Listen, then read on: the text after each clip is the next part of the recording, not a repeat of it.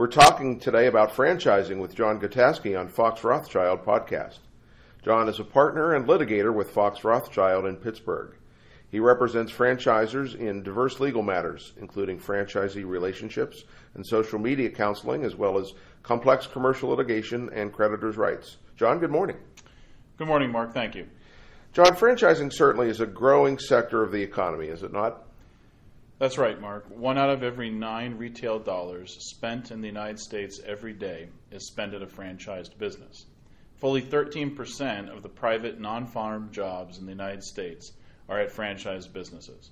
7 Eleven, a franchise many of us know and one of the largest franchisors in the world, oper- opens a new franchised outlet every 3.5 hours worldwide. Hmm.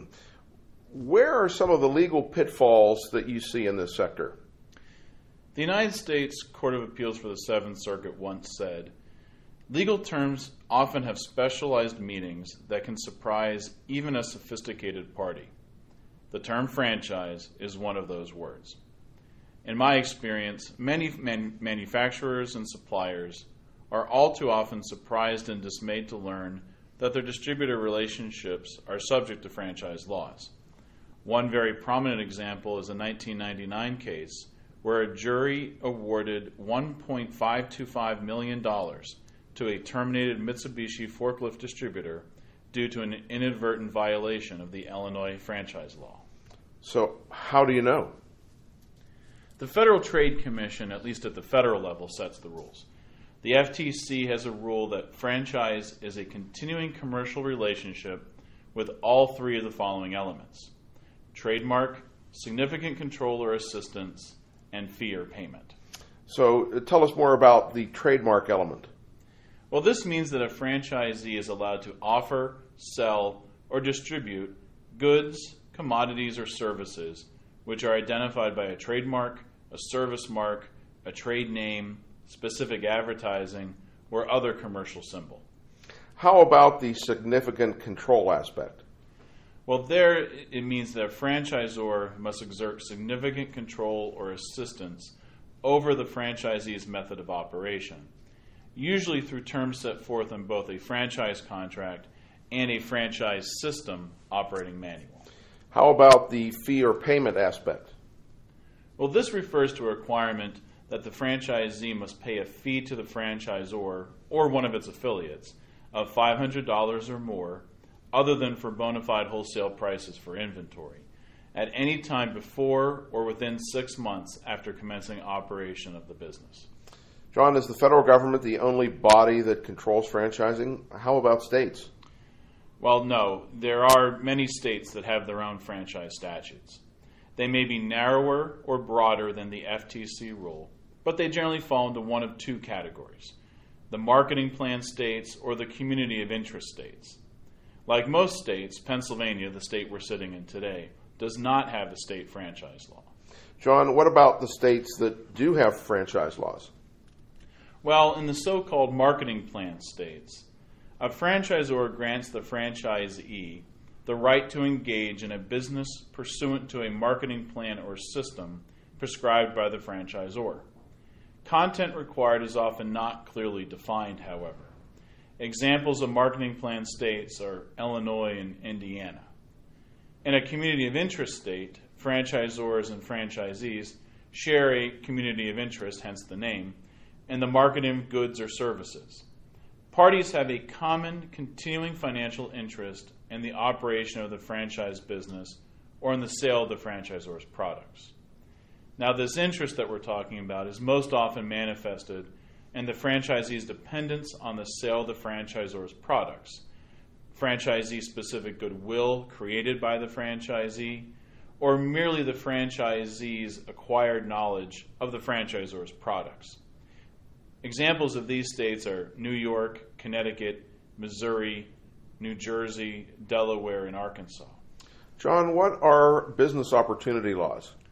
Well, I call business opportunities laws franchise light laws. They are, an F, they are FTC rule and, and, state laws that cover business opportunities other than franchises, uh, often things like vending machine routes, rack display operations such as magazines or candy, and medical billing ventures, uh, which with the outsource of, of medic, uh, medical billing is big in this country. These opportunities are currently subject to an ongoing federal rulemaking process, so they're an area to watch. John, what does this all mean for franchisers?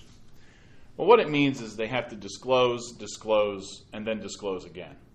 The fact is that there are protections offered to franchisees by franchise laws, and they generally cannot be waived, even when there is contractual language that would do so.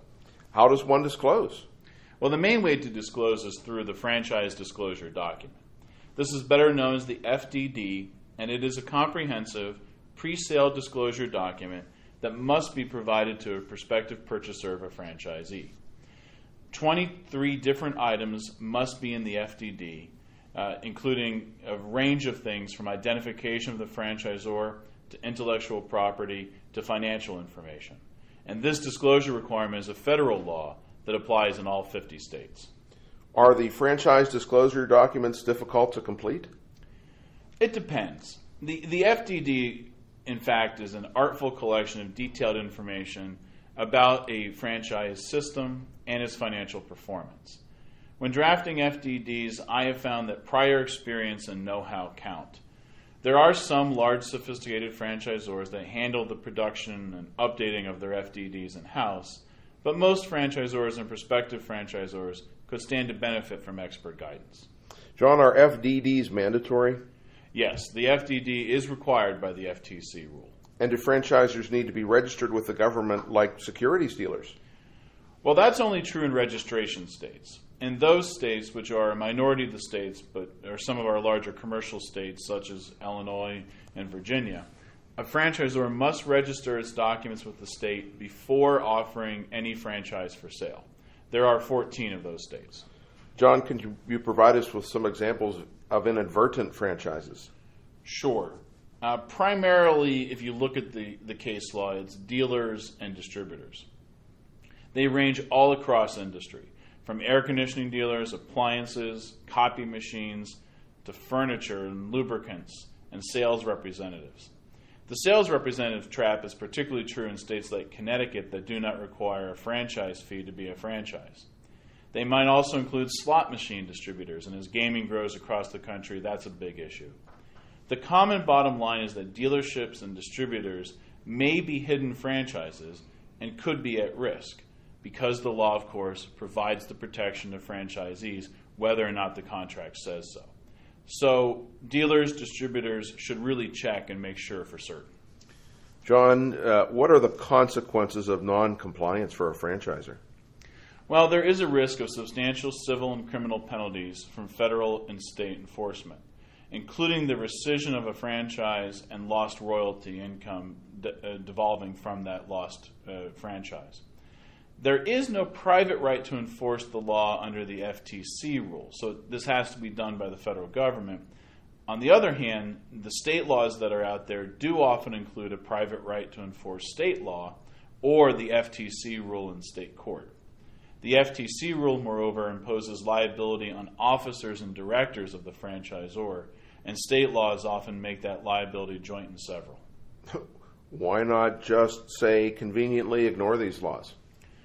Well, as with anything else in our society, you ignore the law at your peril. Take the case of Globe Distributors versus Adolph Coors Company from New Hampshire. Although New Hampshire is not a registration state, it has a state statute requiring notice and opportunity to cure before a distributorship may be terminated.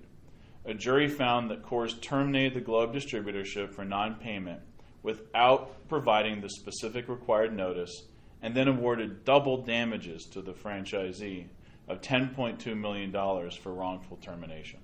John, aren't these issues already covered in contracts such as distributor agreements?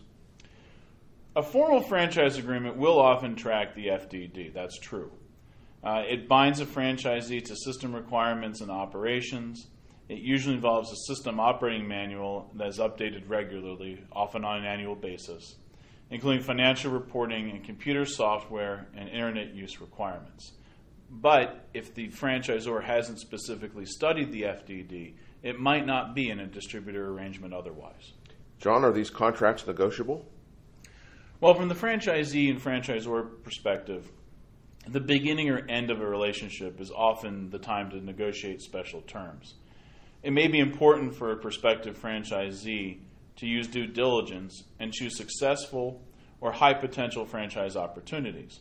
Similarly, a franchisor is going to want to pick franchisees who have the opportunity to be high performers as well. But at the end of the day, franchisee success is often tied to franchisor success. So both sides have an interest in choosing the right people. John, are there any tax issues that franchisors need to know about? Well, again, there are always tax issues when you're talking about business opportunities. And there's a recent one that everyone should be paying attention to. Last December, the Iowa Supreme Court affirmed the power of states to impose income taxes on royalties paid by franchisees to out of state franchisors. The court found that the use in this case of KFC's intangible intellectual property, for example, the images of Colonel Sanders and the red and white bucket used at Kentucky Fried Chicken outlets, by its franchisees within the physical confines of the state of Iowa, present a, a sufficient connection to Iowa to amount to the functional equivalent of physical presence for the imposition of tax. This is an issue we believe to watch because states, as you know, have strapped budgets and are searching for revenue. Well, thank you, John. To receive a copy of John's white paper on franchising or to discuss any aspect of the industry, please contact John at 412 394 5528 or at J Gotaskie, that's J G O T A S K I E, at foxrothschild.com. Fox Rothschild LLP is a full service law firm built to serve business leaders. Over the past 100 years, we have grown to more than 500 lawyers in more than 15 offices coast to coast. Our clients come to us because we understand their issues, their priorities, and the way they think. We help clients manage risk and make better decisions by offering practical advice. Visit us on the web at www.foxrothschild.com.